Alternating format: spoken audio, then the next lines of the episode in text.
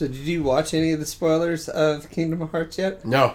I've stayed clean. I've seen the whole thing now. I bet you have. Let me ruin it for you. No, yeah, let me ruin it for you. I'll actually kill you. Like, I don't think you understand. Like, the thing is that you heard about the thing that happened, right?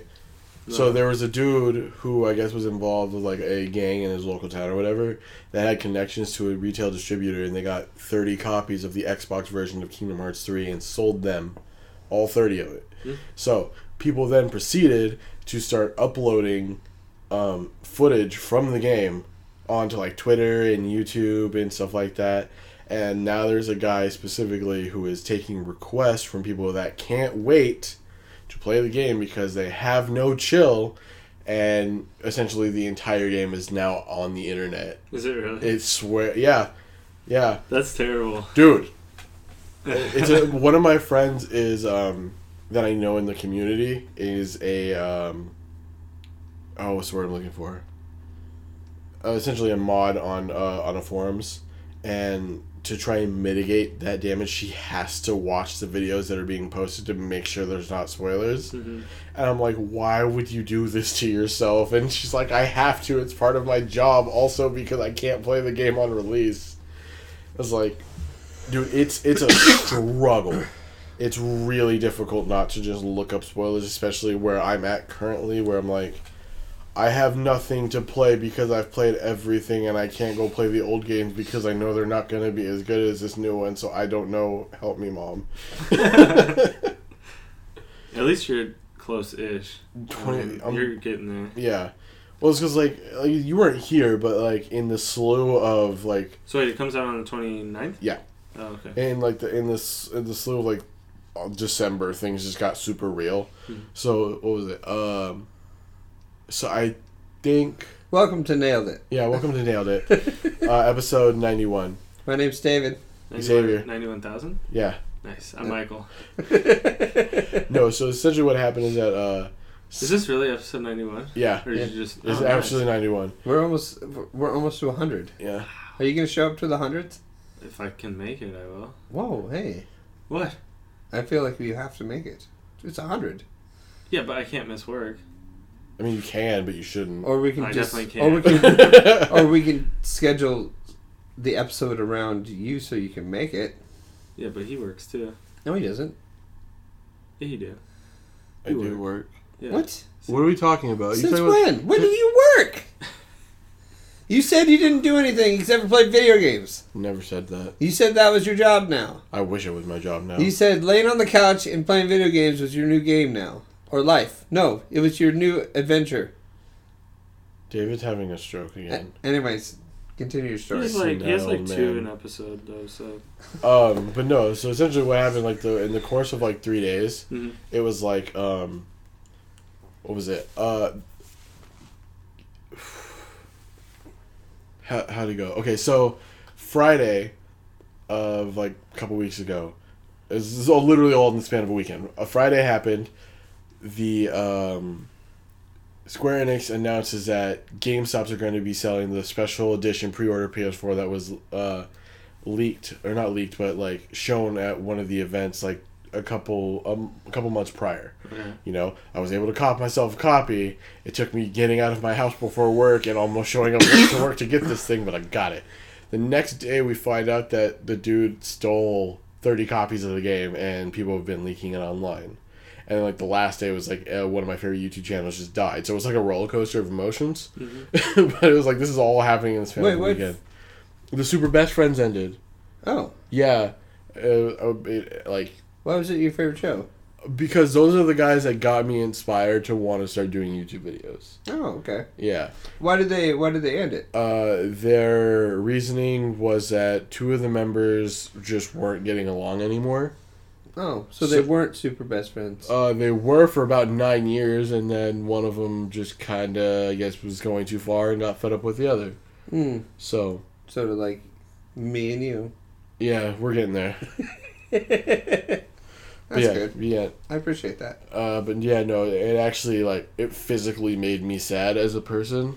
because these were like people that I really liked watching. Right, it's a show you have invested time and interest in. Right, and it's like they weren't even as popular as they could have been. They only had like 700,000 subscribers, but it's the fact that they influenced the people that they worked with so much more. Like they helped Team Four Star, they helped a whole bunch of different animators. They jumped back and forth and helped people with like Maximilian Dude and Yo Video Games, who are like fighting game, classic game player. Like, they had such huge connections from anywhere to the video game, to the gaming industry, to the wrestling industry. They had all these connections. So are they out, or are they just, like, one of them's probably going to end up in a different company? How it is right now is that the way that they made it sound like was that they're all going to be doing their separate projects, where they all have, because they've been working on their own personal channels, and then the Super Best Friends channel. So all the three that were left, because there were four, but one of them dipped out like 2 years prior because of the similar situation with one of the members. So one of the members is a diva. Less of a diva, more of a douchebag, but yeah. Okay. But it's like no knock to him, because that's his character. People love him for it. You know, it's kind of why I like him. Like, he's an asshole and I like the asshole, so it's fine. But like they're all doing their own channels, where two of them are apparently still doing a podcast called, they went from being the Super Best Friends cast to Welcome to Castle Super Beast. Okay. But I don't, and then the one that essentially held all like the, I guess, the charisma, He has his own channel, but he's also doing his own podcast where he kind of like helps people mentally get their stuff together and stuff like that. It's very interesting, but I wish them all the best. You two, get off your phones. I'm not on my phone. I'm just saying what happened. I will be actually quiet. Ooh, awkward silence. Awkward silence. That's it. Okay. We're off our phones. Yeah, he'll be back on his phone. Yeah, I know. Yeah, I'm waiting. I'm just waiting. Yeah. I'm waiting until you make the first move. All right, fine. There we go. All right. So I'm going to spend the next... There, phone is on the floor. Give or take 20 to 30 minutes. So Xavier can't be angry talking anymore. About Assassin's Creed Odyssey. Okay. Wait, all by yourself? Do we need to be here? Can we be on our phones? No. You have to contribute to the conversation. Okay. But I haven't played it. Do you plan on playing it? I mean, it depends, because this is going to go into spoiler-heavy territory. The only time I play it is probably this month, because Anthem comes out in February, and then whatchamacallit comes out in March. I don't know what that is. I'll think of it. Before we get into that, what is coming out this year that you guys are excited to play? Resident Evil 2, Kingdom Hearts 3, Devil May Cry 5. Yeah. That's it? If Code Vein comes out, that too. Yeah. So I'm looking forward to Anthem, which comes out in February, and it's The Division 2 that comes out in March, maybe April. I'm going to play Kingdom Hearts on the Xbox. Just to ruin it? Just kind of jump in at the end of the story and just play the end. Stop experiencing Xavier's things. My eye is actually physically twitching right now. There's a lot of video games I'm looking forward to coming out. Does it frustrate you that soon there is going to be a lot of people that are going to be jumping in at that point? No. From Xbox. No, because... It's just more than the fact that I would do it. The thing... Well, you're doing it out of spite. Yeah. The thing is that people... And this and this is what, other people... So this got announced years ago, right? Since then, Square Enix has remade... Not remade, but released HD copies of the first game... Pretty much all the games. Twice, by this point, on the PlayStation 3 and the PlayStation 4. Mm-hmm. So... And you've had time, if you could afford it, to either watch it or buy the games. You had that time. So if when Kingdom Hearts 3 comes out, I guarantee you that we will see a person, I don't understand the story. It's like, you've had time. I don't want to hear that garbage. Not because, oh, I have things to do. You have enough time to play the video game. I don't want to hear you complaining about how convoluted the story is. Yes, the game is very convoluted. We all know that. People in the community that's been here that have an obsession with it, that are getting tattoos and have costumes and all this, know that this story is ridiculous. Don't complain about it. Yeah, but why the key, though? Yeah. Because they couldn't, because Disney didn't want the kid to have a chainsaw sword, which he could have totally had. That would have been epic. Mm-hmm. I would have liked a chainsaw sword. But now Disney has lightsabers, so those are worse than chainsaw swords. And I swear to God, if somebody says, well, this game sucks because there's no Star Wars in it, I'm Sparta kicking you off of something. Just 'cause Star Wars would make it better. No. Yeah, it's true. Like, don't do this. Because they have lightsabers. You know, in the new movie... I want Donald Duck with a lightsaber. In the new Star Wars movie, it's Xavier's funny. Entered comatose. They have so all the other Star Wars movie they call it a lightsaber, and then in the new Star Wars movie they call it a light sword. Did they really? Yeah. When did they call it a light sword? In the new movie. When? They changed it. No, name the time that they called it a light sword. In the new numbered Star Wars movie, the last one, they called it a light sword. Yeah. When? I believe when Luke. It's like it's actual thing. Look it up. Well, yeah, but you can find anything you want when you. No, it's in the movie. Did you actually watch the movie and see it? I've watched the clip that was in the movie. Yeah, but you could because I was interested in it. Like no, it was exactly the same thing. Boom! Mind blown. No.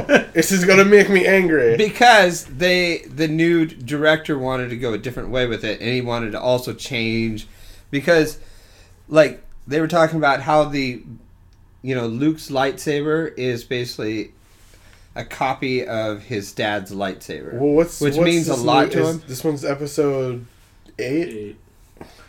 Yeah. His dad's lightsaber, and then in the last movie, he just kind of chucks it over his shoulder or whatever, but he calls it a light sword.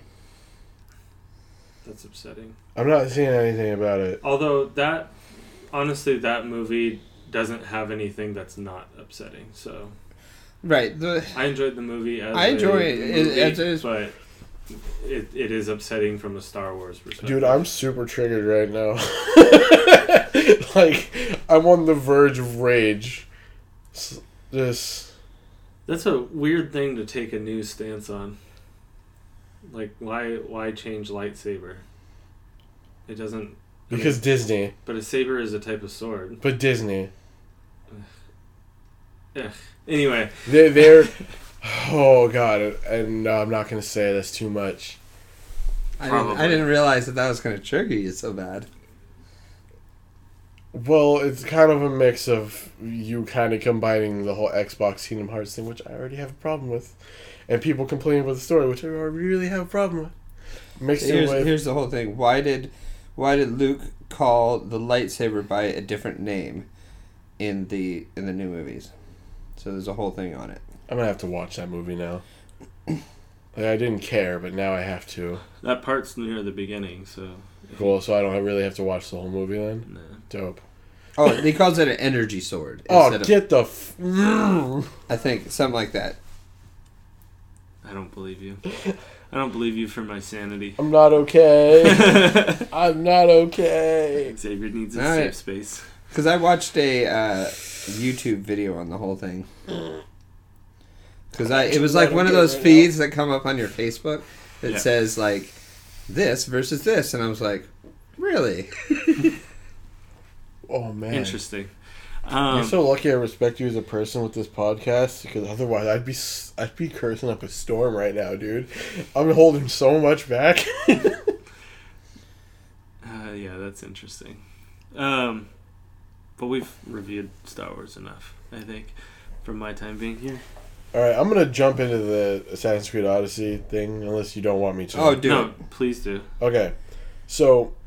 Assassin's Creed Odyssey, and you're both on your phones again. No, I was gonna look up the lightsaber thing so I can send you the link. So Assassin's Creed Odyssey takes the gameplay from Origins, and they expand upon it like tenfold. It feels really good. You take the role of mercenary because you have the availability to choose between a male and a female character in this one, which was really dope because they haven't done that since Syndicate when you're choosing between the Fry twins. But this one you're choosing between the male Alexios and the female Cassandra, both the grandchild of Leonidas. Right. Which is dope. Yep. Because the only real move that I kept on the entire game was the Sparta kick because it is OOP. You don't understand how many people I've kicked off buildings. I heard you in the other podcast. Oh, yeah, it was awesome. Or maybe it was... No, it was you. It was me. Yeah, you were kicking... Yeah. Sparta kicking people off of ledges and towers. Yeah, no. I was Sparta kicking people that were like 4 levels higher than me just off of roofs and whatnot. It was awesome. But overall, that game is really good. I mean, because I'm a big... Not history nerd, but like... Greece, Japan are like 2 of my biggest... places that I really want to visit when I was a kid, mm-hmm. especially delving into like mythology and how their land was created and whatnot. It was something that I really wanted to know about, and they don't bring that specific aspect into it, but they do bring in the ideals of the mythological being a thing. Like, for instance, you find Atlantis, like you find the actual city of Atlantis, and I'm going to say the man that created the Pythagorean theorem, like Pythagoras, which is what the dude's name is, he is your character's father, and he's chilling in Atlantis, and he's like, he has the staff of Hermes, like, it's like the medical symbol where it's like the wings and then the 2 snakes going around the thing. He has that staff, and it's been keeping him alive for like 200 years. So he sends you on a mission. I'm getting ahead of myself, but I like this part too much not to mention it.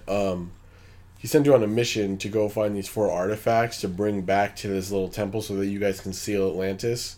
So that nobody can... so the Templars can't find it, essentially. And the 4 are given to these 4 people that get transformed into the mythological creatures of legend.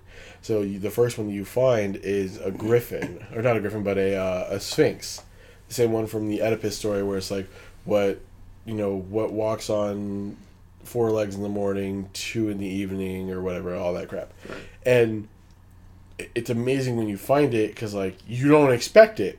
So you get the thing, you're at this place, it's like a little bit of like ruins, and boom, there's this half bird, half lion, half snake thing that just shows up, and you're like, oh, this is so cool.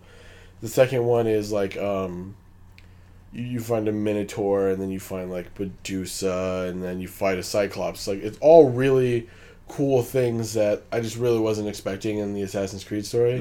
Because they've had, like, little Easter eggs like that where, like, in Assassin's Creed 2, like, you're swimming in a certain area, you're walking in a certain area, you can see a giant squid, like, swim under, and I think you find, like, either the same squid or a white whale in Black Flag, or at least the ghost ships. Mm-hmm. But it was, like... just seeing that mythological, like, presence was super awesome because the way that it works was the Isu, who are the people that came before the humans, who created the humans, essentially, gave these pieces of Eden, similar to the apple or, like, the cloth or the staves, to these 4 people, and they transformed into the monsters to protect it. So that's how they got, like, their legends in that time. Gotcha. But... That's a cool take on it to make it... Yeah. It makes sense. Yeah. Rather than just myth. Because it's like, okay, and then the way that's like, oh, well, where did they go? It's like, well, your character fought the monsters, took the piece, and then they reverted back to the human form, so now it's like they don't exist. So, right. Like, it works. Officially myth. Right. So it was, like, super cool. But, like, in regards to the main story, this is essentially your main character who the Assassins has not been made yet. The Assassins don't get made until you play Origins, which is set, like, I want to say 300 years or maybe something like that after Odyssey. But Origins, it's the tale of your character who is a mercenary who, at birth, your father in Sparta, essentially, is about to throw your little brother off of a cliff. your character, or not your little brother, but your little sibling off the cliff. Your character then kills a priest, and then they kick you off a cliff. They let you off a cliff, and then you get found by this guy, and he teaches you how to be a mercenary growing up and whatnot. Later, you end up finding out that your sibling is alive, depending on who you pick. I picked Cassandra because, I don't know, chick character. But then I looked at videos of Alexios, and Alexios is like, I hate his voice acting. He just sounds like he's yelling all the time. So I'm like, no, I'm good. Gotcha. Yeah. But you essentially find out that your little brother is alive and that he's been brainwashed by this group called the Cult of Cosmos, which is essentially the second coming of the Cult of Abel from, Cain and Abel's, mm-hmm. or no, the Cult of Cain, who is essentially the first makings of the Templars. So it's like you're watching the beginning of the Templar Order all the way until the end of that. Essentially, you go through all this BS, and you end up finding your mother, who disappeared for a while. You find out that your dad is not actually your dad, the one that threw you off the cliff, but so it's some other Spartan dude. And then you find out your dad's some like mysterious guy that's trying to stop Atlantis. It's a whole like ridiculous thing. My main issue was that I didn't know when the game ended, and I talked about this before the podcast. Mm. But so You have three sections of your Odyssey. You have the Cult of Cosmos, which is the Templar people. You have Atlantis, and then you have your family. So the entire thing is like you have to try and get your family back together, which may include, but is not exactly limited to, either the stepdad who threw you off the cliff, his newly adopted son who is a high-ranking general in the Spartan army, your mother, who you have to travel halfway across Greece just to find, and your sibling, who was brainwashed by the Cult of Cosmos. You can literally save all of them, or you can lose any one of them in the process, which the family arc is the main arc of the game. Hmm. And I didn't realize that. So by the time I got to the end, I only had the mom and the sibling alive. Right. And I had no idea that the other two was even there, because I wasn't expecting it to not be a straight open ending. Right. So I killed the dad right in the beginning, and then I thought I killed his son by Sparta kicking him off a cliff. He was still alive, and then later on in the game, you have to, when you and your mom are trying to get back to your house in Sparta, which you actually go to, which was really cool. You have to go help your stepbrother at one of the battles, and as soon as you finish this little task, like, well, you were supposed to die. I don't know why you didn't die. And he's like, so I'm just gonna kill you myself now that this is all taken care of. So you beat his ass in front of all of his Spartans, and you have a choice to either kill him or walk away. So I decided to walk away. I was like, your humiliation's enough for you. So he ends up becoming like a mercenary that ends up following you around the world. Mm. So it's like the little things they did. I'm not very good at explaining stuff, and trust me, I know this. I'm not the greatest storyteller. I have to sit down and think of a cohesive thought for it. I'm running off of 4 hours of sleep and one cup of coffee, so I'm juiced. Half a cup. Oh, you're almost done. Yeah, most a cup. Yeah, most a cup. So I'm gonna be terrible at explaining. Essentially, the game systems is really good. It. Usually when it comes to Assassin's Creed games, it's like straightforward plotline. Even Origins was like that. It was like, okay, yeah, you have... Your mission is to kill the people that killed your son. Okay? You do that. Alright, now join Cleopatra for her cause, because she is now going to... We want her to rule Egypt. Oh, crap. Cleopatra kind of like tricked us, and she's joining Julius Caesar and the Roman Empire to take over Egypt. Alright, let's kill her. Okay, that's fine. I can do that. And then we create the Assassin's Brotherhood. That's how that starts, and then you get end credits. Whereas Odyssey is all like, where are my credits at? I don't know where they're at. Maybe you didn't get enough street creds. You have to have enough street creds to get credits. I killed everybody in the Cult of Cosmos. Uh-huh. Well, I that sealed Atlantis, and every literally, weekend. By the way, if you play that game, Bo's is life. Arrows just god tier. Like, most of that last Medusa fight, which is the hardest one, I was running around in circles, finding opportunities to, like, snipe her out with the bow. Fair enough. Yeah. Awesome. Well, it's like people talk about Skyrim, and they make jokes that you could be anything you want to be, but everyone will end up being a stealth archer. Oh, yeah? Yeah. They're like, you could make any character you want, you could be good at anything you want to be, but you stealth archer is the OP. Well, it's like with that, it's when it comes to me playing the game, if I'm fighting soldiers or even like little big brute dudes, I'm gonna melee you. You know, I found that if you can have a variety of options between a sword with the Lance of Leonidas, which turned out to be an artifact of like an Apple of Eden. Right, one of the pieces. One of the pieces. So, you know, I had the staff. I had the staff with the sword. You can either have a knife with the staff, you can have a bow staff, a heavy weapon such as an axe or like a glaive, and then you can have I think that's it. So you have like your little variety of options. I generally picked a sword, and I ended up getting an axe that was just too OP because you hammer the heavy, and it's doing wide arc swings that are breaking dude's shields. And then whenever I got into like a dead serious boss battle, i.e. like the four myths of that game, I'm shooting you with arrows. I'm not getting close to you.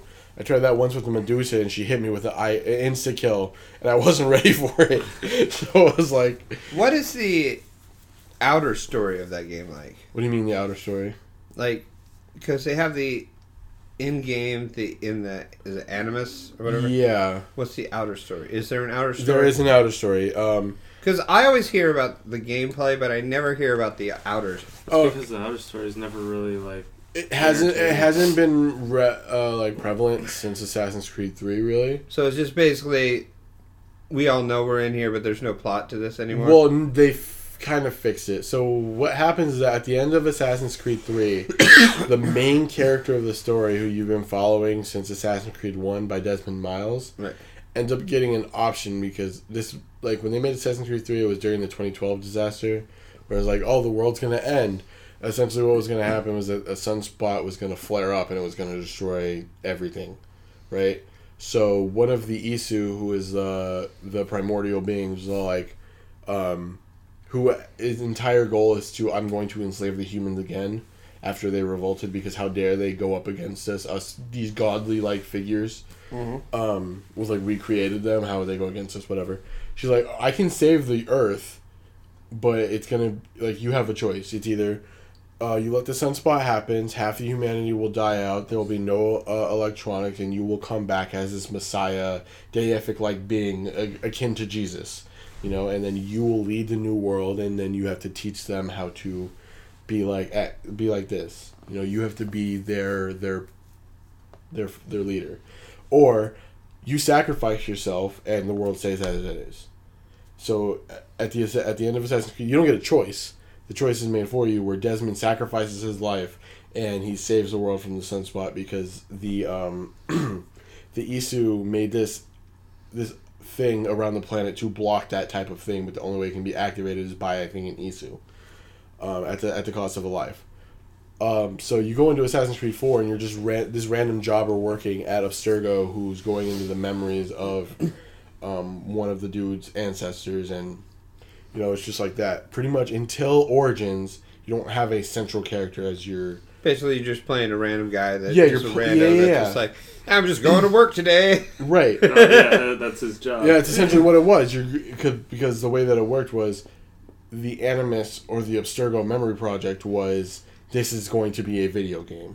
With the underlying is like, okay, we're recording these people doing these gameplays to find out and figure out where the pieces of Eden are, so that we can control. Because I think people. The game itself is interesting, but I think it'd be more interesting if they spent more time on the...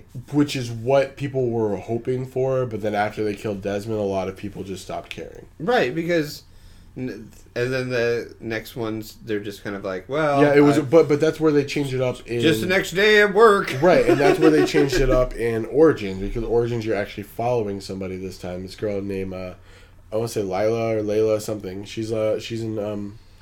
She's an Arabic-looking woman, Persian, something of that descent. Because do you think they did something like that because they just wanted to focus on, like, what is it?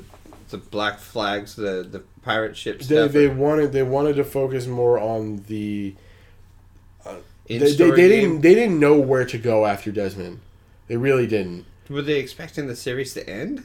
No, they weren't expecting it to end, but they just didn't know what to do. It felt like, and this was during the point where they're cranking a new one out every year, and nothing new's happening, so people were getting tired. Right. You know. So, but with this new one, like, this female character, she was a researcher for Abstergo, or the Templars and whatever, and she finds the cave of... It sounds like they had 3 years of planning, at least. With this new one, yeah. No, I mean, because it was until the third one where they killed him. Right. And they didn't write a story. Well, because the way that it's working is that they're mostly focused on the story of the assassin that you're playing. They could care less about the, about like the human or the current time aspect. They're like, this is the assassin. This is who you're playing as. This is who you're going to be playing as. I know. Well, then don't talk about that in the first game because just have the game. Well, they felt like they concluded the arc with Assassin's Creed 3, where everybody got mad at them for it. That's literally what it was. I know. It's like, but. That world still exists, so I need to know what's going on. Which is what they're doing, like, and that's what I'm trying to explain. Like in Assassin's Creed 4, Black Flag, they bring two of the characters that were brought, or that was in Assassin's Creed 1 through 3, which was like their tech guru who did the stuff for the Animus, and this British guy who are both assassins. They're both part of the assassin order. They bring them up in 4. I don't think they bring them up in Rogue. Or do they bring them up in Rogue? I think they do bring them up in Rogue. They're shown again in Unity, but then they're never... Unity! Yeah. But then I don't think they're in... I think they're in Syndicate too. I forget. But then in the end of Origins, you end up, like, as you're figuring out all this stuff about the beginning of the Assassin Order, you end up getting found by the Templars and you're hiding and everything away. And by the end of the game, you meet up with Desmond's father, who shows up in Assassin's Creed 3. He's like, yeah, do you just want to stop being part of Abstergo and start working with us? And I guess she says yes. So now she's part of the Assassin Order working with them. And, you know, you hear about all these super cool stories that happens in Odyssey, where, like, there's this Asian guy who's part of the Assassin Order who used to work for the Yakuza. And he had to go through all these jumps and hoops to get the information that they need or where they're going to get. Can you ever run into another person that's rummaging through somebody's memory in the game? No, because the way that the Abstergo works is like this is the memory of the person. Right. So if... No two people can be in the same memory? No. Okay. Or it's less of no two people can be in the same memory, but it's like... It's essentially you're playing a single-player video game with your mind. Right. I would think it would be interesting if you ran into somebody else in the game and you're like, that would be a good twist where they're like, wait, what? Who are you? The problem with that is that that would leave it... that means that somebody else is trying to hack the system. Exactly. That's exactly what it would end up being. It's like, oh, Abstergo found us in our location. Now we have to flee because they've hacked into our systems and now they know our location.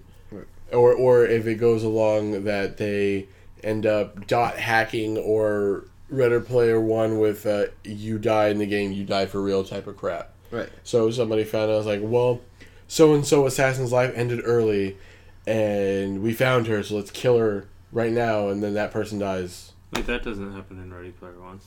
I was just using the transfer your mind inside of the video game, and then you're stuck in there forever. Aspect. I went with dot hack, but I doubt either of you know what that is. I would go with Lawnmower Man. I don't even know what that is. It's a classic TV movie where the guy goes inside the video game. Or Tron. Tron is a great movie. Yeah. Tron is a more apt description. Yeah, like, let's say you get de-rezzed in Tron. Oh. It's essentially that aspect is what would probably happen. Tron, good. Tron 2, meh. Yeah, that's fair. Essentially, you do get a slight resolution with the current timeline. Wait, the new Tron? Yeah. Tron Evolution. There's another new Tron? No. He's talking about the most recent one. As number 2. Yeah. Oh, okay. Yeah. Tron 1 was one way back in like the 80s. Gotcha. Okay. Yeah. Which was great. But it wasn't officially Tron 2, was it? Tron Evolution, yeah. Tron 2, it has all the same characters. It has all the same characters. It even has Flynn from... Yeah, it has the original... Yeah, it's Flynn. But the only character that isn't the same is Tron. They just call him Rinsler. Gotcha. I guess I never put those two together. But they got the voice actor for him, I think, for like one segment. Yeah, something like that. Yeah. But it was decent. It's alright. I enjoyed it. Good music. Yeah, I enjoyed it. I just... The people didn't like it. Yeah.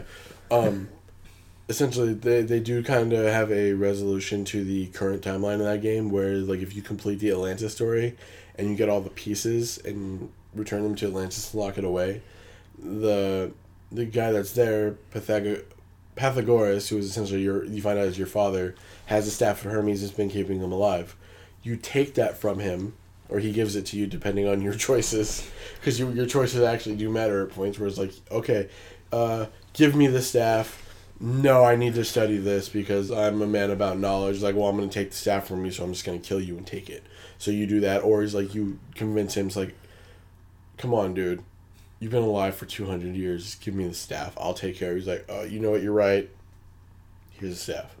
Either way, Pythagoras dies. God, grammar. Well, that would be if you were writing it out. Yeah. Like, she ends up giving you the staff, and your character lives from that point in ancient Greece all the way to that point in current time. And as soon as you like get all those pieces, your character jumps out of the Animus, and there's your player character that you picked walks up, and you're just like, oh, what happened? It's like, yeah, I've been holding on to the staff this entire time, which I guess you can transform into like a bracelet or something. And I've been waiting for you, and I've come here to this moment to talk to you, to pass on the weapon so that you may use it and then destroy all the other pieces of Eden. So essentially what she's doing, she's like, I'm giving you the power of immortality, but with this power of immortality, you have to destroy everything and then destroy the staff. So it's like, oh, that was a cool little pass-off. Yeah. But like, she shows up in like a modern suit, looking dapper as hell. I was like, this is awesome. So there was an end to the game? That should be technically the definitive ending. Right. But honestly, the definitive ending to the game is, how many members of the family did you save? Because throughout the game, you end up getting like captured by the cult, and you end up talking to the sibling. So you said, hold on. So you said there's no like end credits. No, I didn't. Do you think there's no end credits because the game is so open ended that you can go? Is there an actual storyline that you follow, or can you jump in and out of the storyline? There's a storyline, but there's just so much open area for like side quests, right? That's what I mean. Right, but there is a definitive storyline. Your storyline is you are a mercenary. Like, I have to go talk to this guy in order to battle this person so we can grab our forces and go do the thing. Essentially, there's things like that, but it's like, because this is during I think it's like the Mesopotamian War between the Spartans and the Athenians, but it's like the thing is, the main story is, okay, I found my father, tells me that he's not my father, now I have to find my mother. Okay, I found out I'm being haunted by a cult. This cult has my little brother, or my little sibling. Do I save them, or is that person too far gone? My mother wants me to save them. I may not be able to make that promise. Pretty much by the end of it, after all this, is like, does my brother want to try and fight me? If he tries to fight me, do I say yes or no? It's like, it's a thing about choices. No, the whole thing is this: yes and no. That's a choice. I'd say, yeah, yes, and then no. Well, because literally, hold on, no. Yes. You got it wrong. You died. No. But yeah, no, like literally depending on your choices throughout the game, when you meet your sibling at the end, it's like, we're going to fight. It's like, I'm not going to fight. He could kill your mom and then you could kill him. Or it's like you say, no, I'm going to fight you. So then you kill your sibling and you literally spear through the chin, out through the back of the skull. And do you know him? Like in the game, do you know him? The sibling? Yeah. Yeah. No, because do you have friends with him or anything like that? Or? No, the way that it works out is that you find out the cult is hunting your bloodline because you are part of the you're the grandchild of Leonidas, who turns out to be this half-human, half-Isu hybrid. So he's part of the mysterious beings of Baldur. And they need your bloodline to activate this pyramid in Canada. In Delphi, I think. Yeah. That has the ability to tell the past, present, and the future. So it's like, if we use your blood, we can see what's going to happen in Assassin's Creed 2 and how we can prevent this and whatnot. But that's why they took your sibling. They took your sibling because they also have the blood of Leonidas in them and whatnot. So they brainwash him. And when you guys touch the spear together at one point, you have the spear and you're fighting. Don't. You have the spear and you're fighting him and he grabs it or she grabs it out of your hand. God, don't. Your minds go back to a memory where it shows that, oh, this is totally my little sibling or whatever. Right. So you know that that's them, but they think it's just a trick that they're playing on you. By this point, your sibling thinks that they are a god being, some deific being, and the cult is pandering to that, but also using you as their weapon. Throughout the game, you're like, hey, stop that. We're family. They're like, no, I'm not. And you're like, the cult's using you. No, they're totally not using me. Sounds like a sibling fight. Yeah. And so, depending on how you act towards the sibling determines on how the ending will go. If you're a dick to the sibling, like, okay, well, cool. You don't want to fight? Stab mom. Stab you. You killed me. Oh, I fall off a cliff. But if you're nice to them and you convince them, it's like, hey, the cult's using you, dude. Stop. They're like, you get to the end, it's like, I don't want to fight you. It's like, all right. It just gives up. Yeah. Very anticlimactic. I'm guessing that one takes a lot more work to convince them than not to convince them. Not really. Really? If you're paying attention, it depends on your actions as a character. They definitely fight David. They'd probably fight me and they wouldn't fight you? Yeah. Okay. Essentially, because it depends on how you are as a character. And this entire thing is a Greek tragedy. If you look at it, it's nothing is going to go well for you. It's going to be sadness at the end with something. You're losing someone. So if your character is the ruthless mercenary that's legitimately all about the coin, then you're probably not going to do it. Because, okay, I'm being conscripted as a mercenary into this side of the world, whether it be for the Athenians or the Spartans, and I come in cross with... sibling. Sibling is now not my sibling because they've been taken away and brainwashed by the cults. I don't care about them anymore. They weren't there for me. I'm the older, but they weren't there for me. He's clearly not taking the fact that I stabbed an old man so that he wouldn't die. But I ended up getting thrown off a cliff. Fuck Sparta. Part of my French. So it's like... You're Greek. That's our one. Yeah, that's our one. So it's like... If you get... It depends on how you are, because you meet up with this person multiple times, and depending on how you speak to them determines how your ending will be. Mm. So it's I was nice to him, but mean to everybody else. Also totally made Cassandra a lesbian for no other reason, just because. Because you can have multiple romance options, but it's It's basically how I play my second playthrough of Mass Effect, usually. Femshap? Yeah. Yeah. Yeah, no, it's just That's just what it was. The game is amazing. The game is absolutely great. I'd play it just to play it. And this is coming from a guy who can't play open world games like that due to open world paralysis. I just had so much fun playing the game that I didn't care about anything else. Have you played The Witcher 3? I couldn't. I Well, now you have like 2 months to play it, or a month. Yeah. You can play it. I've been thinking about it. It's either that, finishing God of War. Also a good option. Right, or finishing Nier, now that you brought it back. Mm. But I would go with God of War or Witcher 3. Yeah. Because God of War is ending. I mean, how far are you? I know about the ending. Oh, you do? Okay. Yeah, it's like... If you know about it, it's not really worth playing through all the way to get it. Right. But the story is epic. I mean, just I want the sequel already.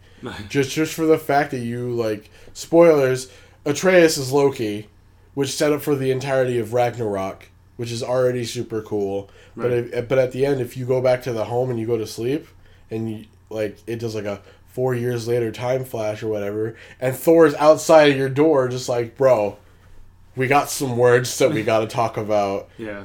You're probably not gonna live. But I was listening to a timeline of... By the way, spoilers for Assassin's Creed is done. We already spoiled some God of War, but whatever. They've been out for...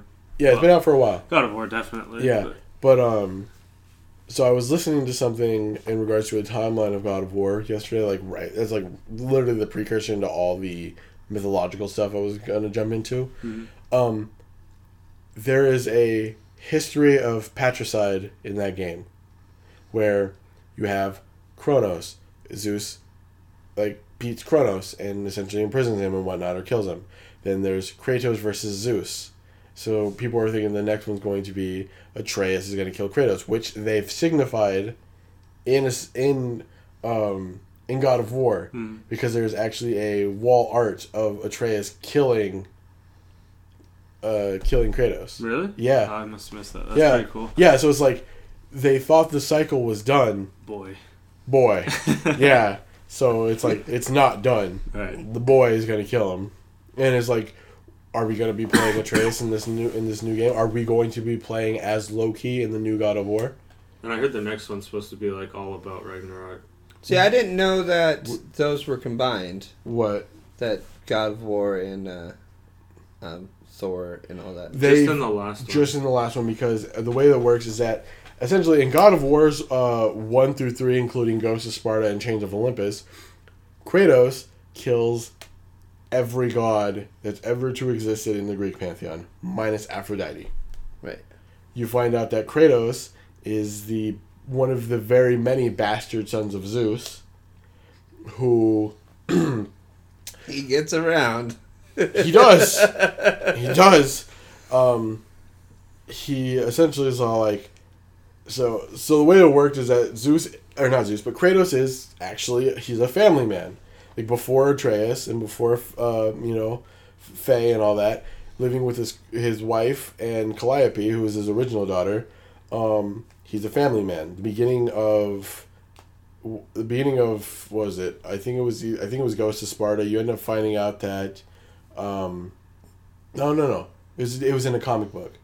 His daughter gets sick, and due to that, I guess her skin turns a certain type of color. Well, Kratos runs out to go get ambrosia, which is essentially like a god fruit of some kind, to heal her. So he has that family thing. But during that, he has to become the lapdog of Ares, and becomes, he has to fight for Ares as a champion of the gods. But during one of his many, many Spartan rage fits, goes upon this town, and its oracle hops out and says, Don't go in here. Leave the people in here alone. Kratos is like, move, woman, you're in my way. And kills everybody in there. It turns out that his child and wife was in there, because Ares teleported them from wherever the hell they were to wherever Kratos was slashing, and killed them. All to make Kratos a stronger warrior. Not realizing that Kratos, being the rage Spartan that he is going to rage out and come for blood. So the entirety of God of War 1 is like, I'm coming for you, Ares. Screw you. You made me kill my family. I'm going to kill you, which he succeeds in doing. A half-man demigod kills an immortal god of war. And, well, not so immortal. He kills him. Not immortal anymore. Yeah. God of War 2 and Chains of Olympus is just stories of Kratos so fed up with the gods by this point because of their deceit and their lies. They do that a lot. Yeah. That he's like, I'm just going to kill them all. You guys, for one, you guys promised me at the end of the first game that if I did all this, you guys would take away the memory of me killing my wife and child. And plus, you said there's going to be more upgrades and more leveling up, and I didn't get that. Yeah, it's like don't use, like, you promised me this, and then you tell me after I do the act for you that you can't do this, but you guys are going to make me the God of War. Okay, I got you. Second one is, I'm God of Warring around, but you guys think I'm doing too much, so you're taking away my powers, and then you kill me. All right, I'm coming back from hell, and I'm coming for you. And it goes so far to the point where, like, he comes out of hell, finds the fates, goes back in time, grabs essentially Zeus's parents and older family members, brings them back to current time, and that's where God of War 3 happens. And you're climbing up Mount Olympus with all the Titans, and you literally destroy Poseidon. You kill kill Hercules. You kill the sun. You kill the sea. You kill hell. You kill Hercules? Yes, you kill. Poor Hercules. Is he a bad guy in this? He is. Basically, all the gods are the bad guys. That's the problem. Well, I mean, who's the antagonist in the situation? Yeah, you're kind of the bad guy. You like, who's the antagonist in the situation? Right. You know, literally one of the last scenes of God of War 3 is that you are looking from Zeus's perspective at the monster that Kratos has become, of him legitimately punching Zeus in the face. In first-person perspective of this man that you are QTEing, right, hitting you in the face. Doing the, stop hitting yourself, stop right. hitting yourself. It is such a, it's a really good scene. So much to the point that they put that in God of War, in the new one. So after Kratos literally kills everybody, it includes Rio. It says boy a lot. Wait, no, that's before that. Okay. Yeah. So before he does that, he literally kills everybody. He opens Pandora's box to find the girl Pandora, right? She sacrifices herself after her becoming somewhat of a pseudo-daughter figure. And we get great music out of it. Pandora. Stop.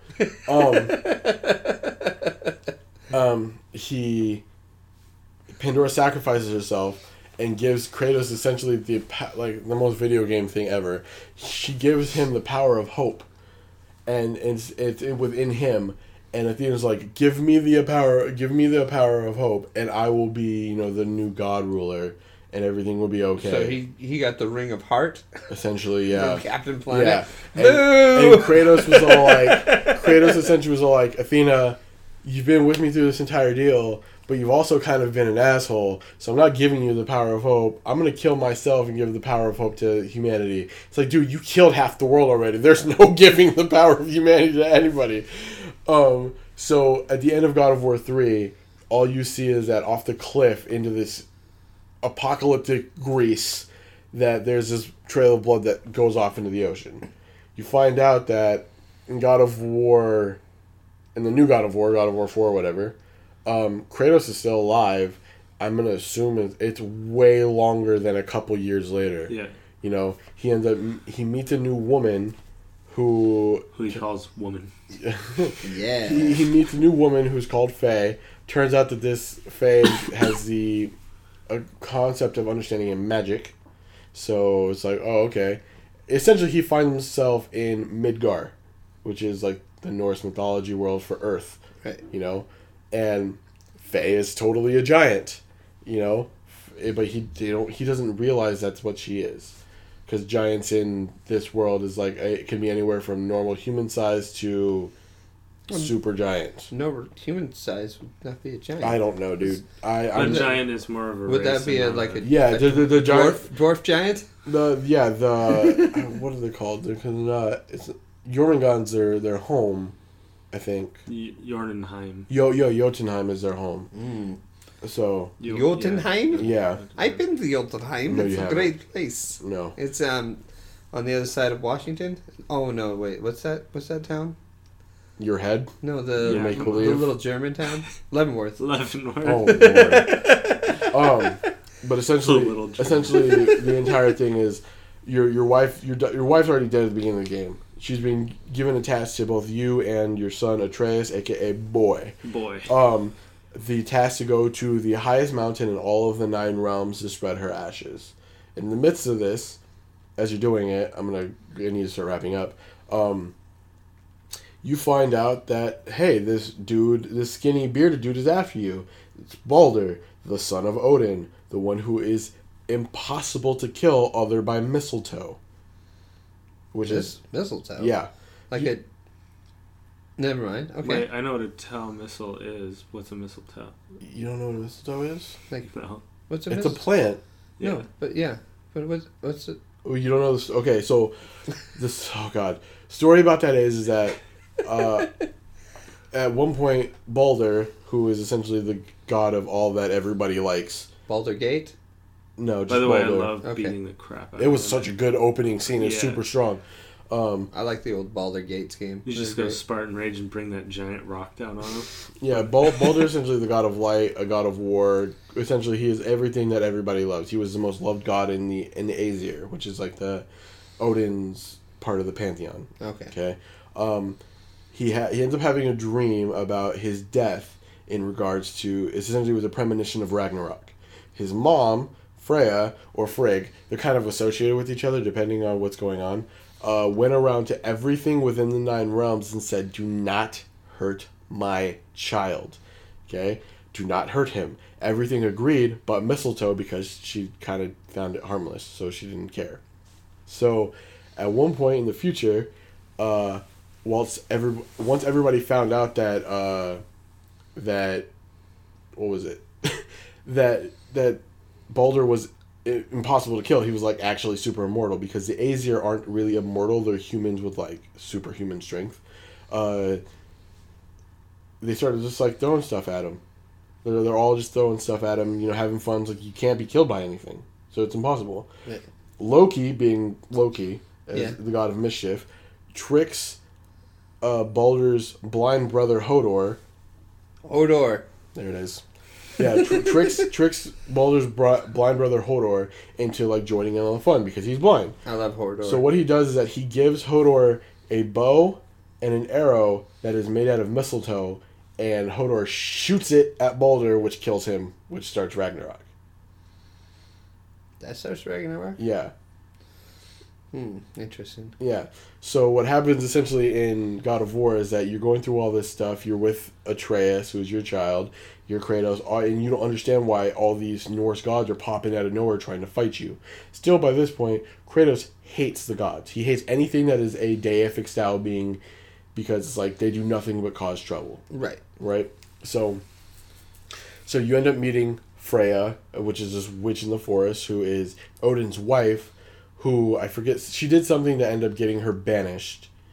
And also the curse of, you can never kill anything that's alive. You can't kill anything. Wait, you can't kill anything that's alive? So if it's alive, then it can't be killed? So no, she physically cannot destroy anything. Okay? It's just a curse has been brought down upon her, so it's like, oh, I don't know. So does that mean, like, if she was to eat like a hamburger, it would come back to life? I don't know. That'd be what? Sad. I don't know. Why would that happen? Because if it was dead and she can't kill anything, it would be. But it's already dead. But would it bring it back to life? No. Your logic makes zero sense. I just want to know. I don't know these logics. No, but you're making up unfathomable ones. You do know because it's impossible. What you're saying. I was asking a question. No. Anyways, because that would be terrible if every time you went to have a steak or a burger, but it's already all of a sudden it would just come back to life. She couldn't make the steak by killing the cow, so she can still kill things, but she can't do it physically. Things. She can't use a knife to kill something. No. If something's already dead, right, and she touches it, if someone else kills the cow and then she makes it into a steak, she could do that because it's already dead. She uses somebody's arm and stabs somebody. No, because she would be the one killing somebody. But it would be somebody. Why are we even having this? Because David's here. No. Okay, I'm going to continue.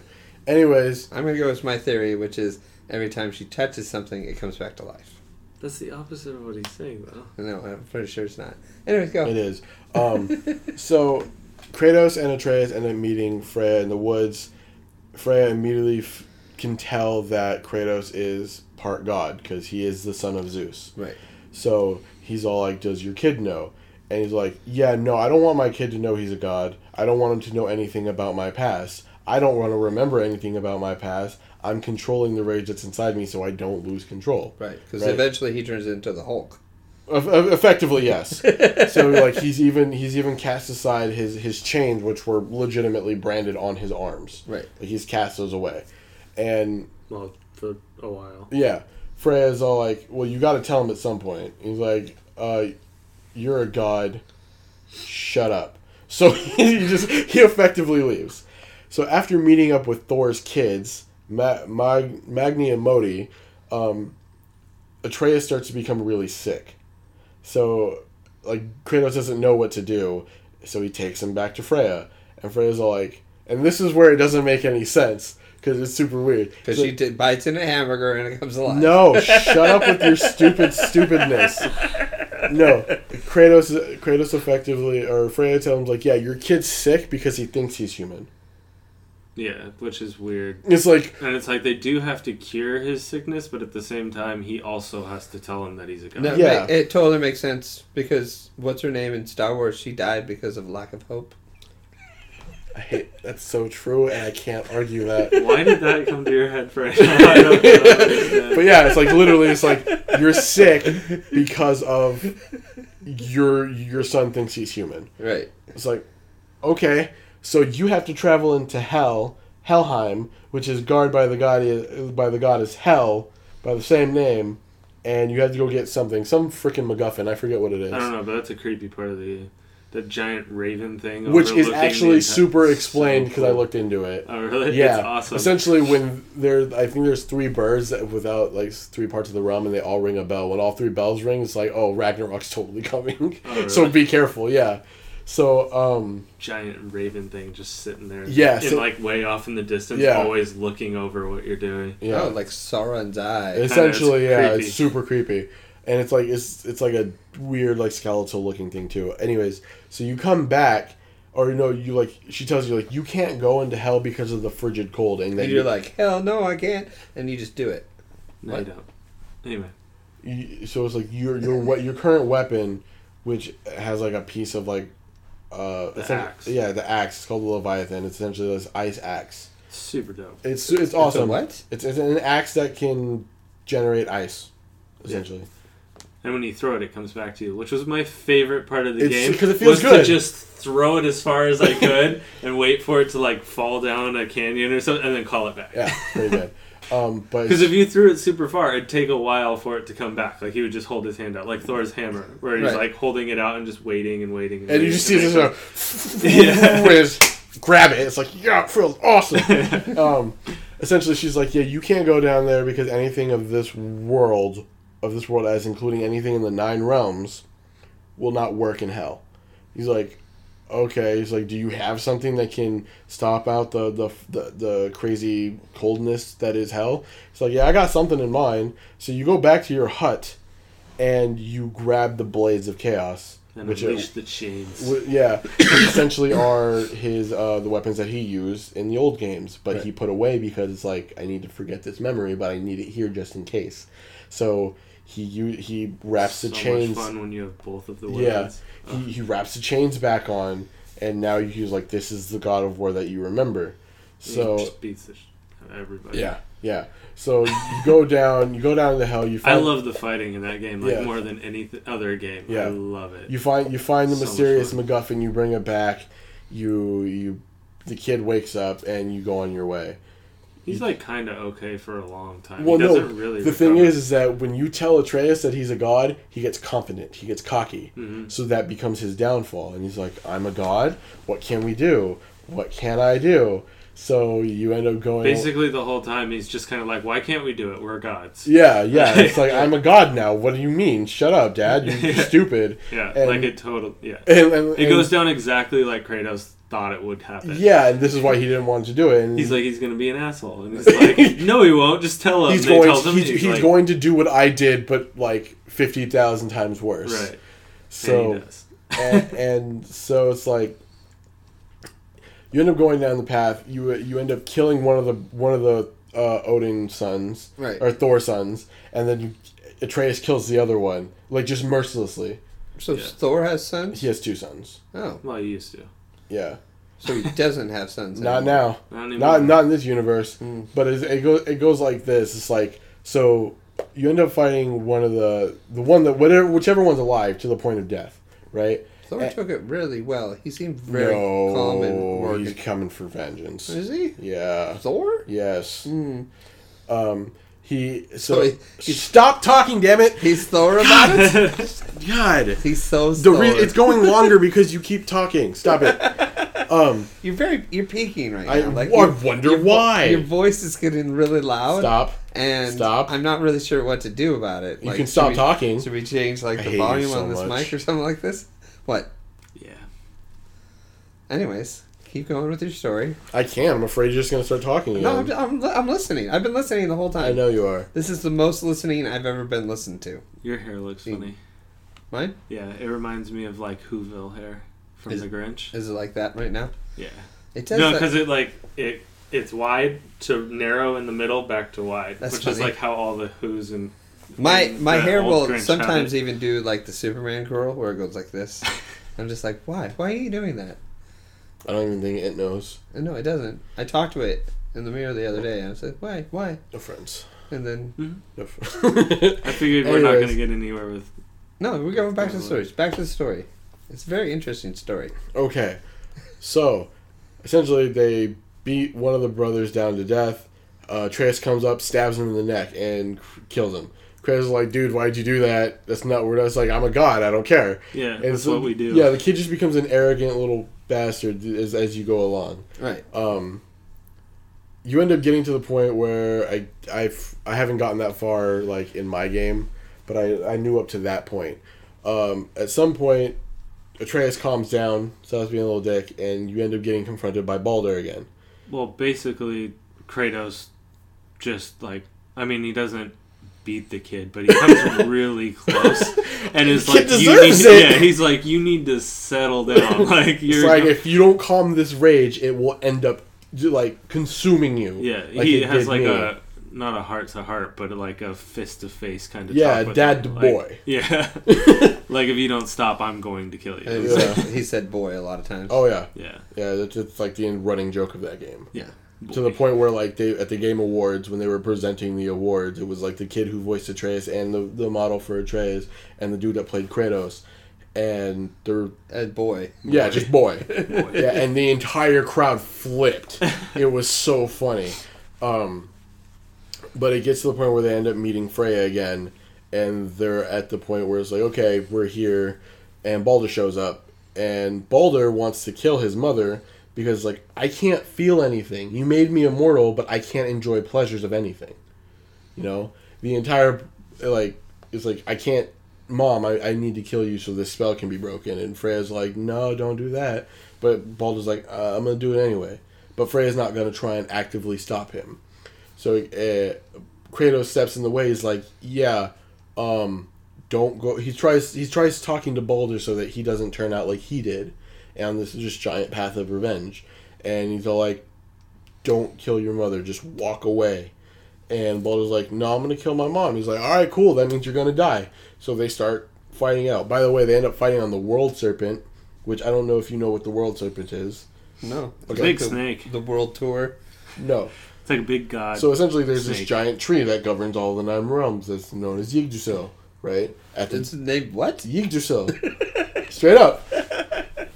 Am I wrong? No, you're not. You go for it. So there's this giant snake called the World Serpent that goes around it, that swims around it indefinitely, called the Jormungand. The Ouroboros snake.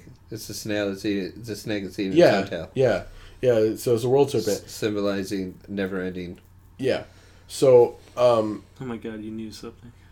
I know a lot. So for whatever reason, unbeknownst to the player at this point, the Atreus has this weird connection with the snake. So he can call upon it for help. So the snake, during the midst of this fight, the snake pops up, and Kratos and Atreus are fighting Baldur on the snake, and they essentially find out that Baldur's weakness is mistletoe, and Atreus creates the arrow and shoots it, or Kratos stabs him with it, and Baldur dies. Freya ends up super pissed because, like, you killed my baby boy. It's like, dude, he was trying to kill you. It's like, you killed my baby boy. And it was like, bitch. Yeah, it's like, you'll never be able to hide in all of the 9 realms. We are coming after you. And she pieces out. And then he was like, just raises, puts his hands up and like, yep, again, I can't talk to any of these people. Yeah. My family is all messed up. Yeah, so, but it's like, Kratos isn't related to any of them. So... Kratos and Atreus finally go back and able to go to the highest point in all of the 9 realms, which is in Jotunheim, and they spread the ashes.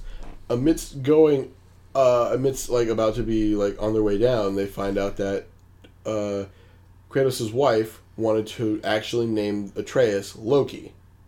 So, and there's all types of signs and everywhere around, like, them going up to the final mountain, Jotunheim, saying Loki this, Loki that, and there's, like, symbols and pictures of everything showing things of what will happen in the future. Mm-hmm. And so, and it explains why Atreus has the bond with the World Serpent, because in Nordic lore, the World Serpent is the son of Loki. Hel, as in Hel of Helheim, is the daughter of Loki.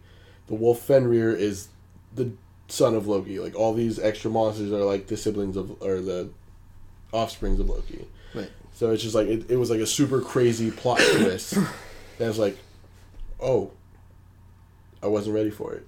So you end up going back to your home, your little cottage that you've made in wherever, in Midgar, and you go to sleep, and it does like a time skip to 4 years later. You just see thunder and lightning happening everywhere, and you walk outside, and there's a dude in a cloak, and he moves his cloak over, and there's just a hammer. So Thor is coming for revenge. Freya went to go tell the Aesir and the Vanir, like, yeah, he did this. Ragnarok's happening. It's over. So... And Thor's mad. Thor is super pissed. Thor. Did you know that Thor in actual Nordic mythology is a redhead and not blonde? Really? He's also kind of pudgy. He's also a super idiot. Hmm. All muscle, no brain. Interesting. Yeah. Also soulless. Well, he's not pudgy, but he's... They have it depicted where he's got, like, a stomach. Like yeah, he's kind of beer gutted. Mm-hmm. What's that? Like, barrel-chested. Where he's just kind of, like, big. He's not, like, super lean and muscular. So he's like one of the guys at the gym. He's on Huff. He's like one of the guys you see on the Superman competition kind of thing. The strongest man competition. Yeah, whereas he doesn't have abs, but like the entire section of his stomach is one singular ab. Yeah, he's just like a ball of muscle. Right, it's like, yeah, it's the guys at the gym, the ones that they're not working out at the gym, the guys that are showing you the equipment. Yeah, kind of. Yeah. Okay. But that's the entirety of God of War 4 abridged. You're welcome. Well, you haven't finished it, have you? Yeah. Oh. The end of the game is that you kill Baldur. The god Freya curses you and your son, which is to be in God of War fashion. Right. You find out that Atreus is Loki, which, and then Thor comes for revenge. Yeah. Which sets up the next game. But, like, again, there's like little mysteries here and there where, like, you see on the walls that Atreus is, in a way, destined to kill Kratos. It makes me want to just watch the cutscenes. Yeah, do that. It's actually really good. Yeah. Because that sounds interesting. Like, I'm not going to play the game. No, I mean, I wouldn't. The game looks good, but yeah, the game is very good, but it's not your type of game. Right, but I would set aside time to watch all of the game scenes, because even though they're completely separate, Kratos' character in that game truly is just a... Right, I would start from the beginning. Yeah, and just watch the cutscenes. You need to understand how he got to that point. Right. Because he is older, he is clearly... Like, I watched the last part of Spider-Man, because I don't need to know anything more about Spider-Man. The game or the movie? The game. Okay. I watched the last little bit of Spider-Man, because I was like, I don't need to know. I know what Spider-Man's about, and right. I kind of know what he's going to go through. Just want to know how the game ends, and who the bad guy was. Yeah. Which I was kind of dissatisfied on who the bad guy was.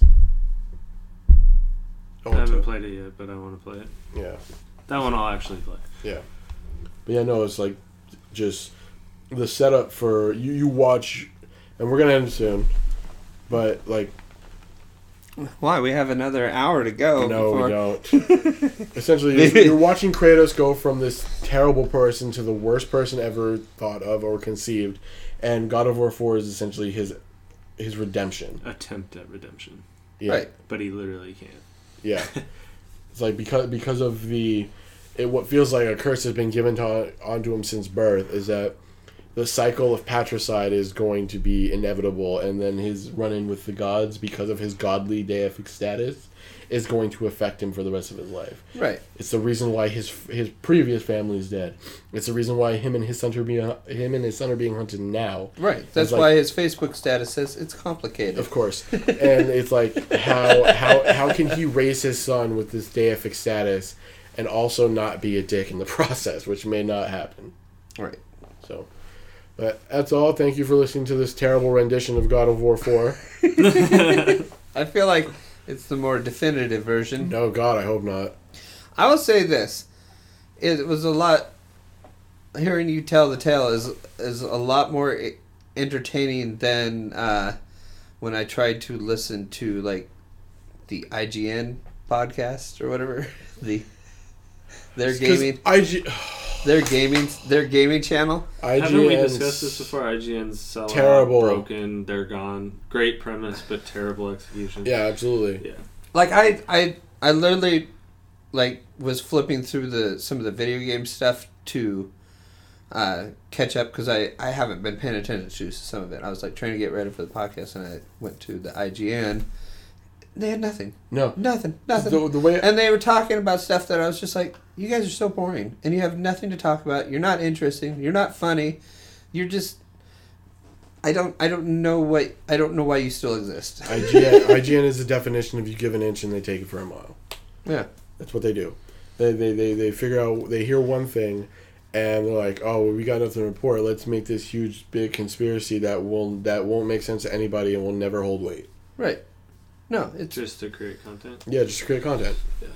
Ugh. I mean, granted, they had Corey Balrog, the creator of God of War, on there, and they discussed the situation and whatnot, and thing for DLC.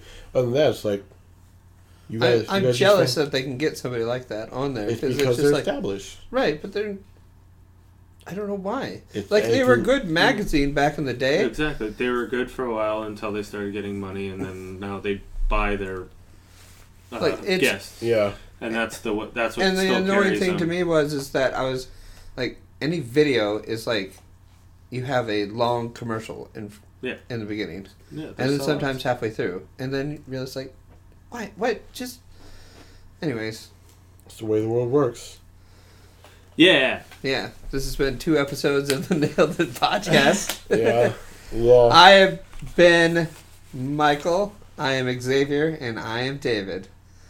All right, fair enough. Yeah, fair. Bye.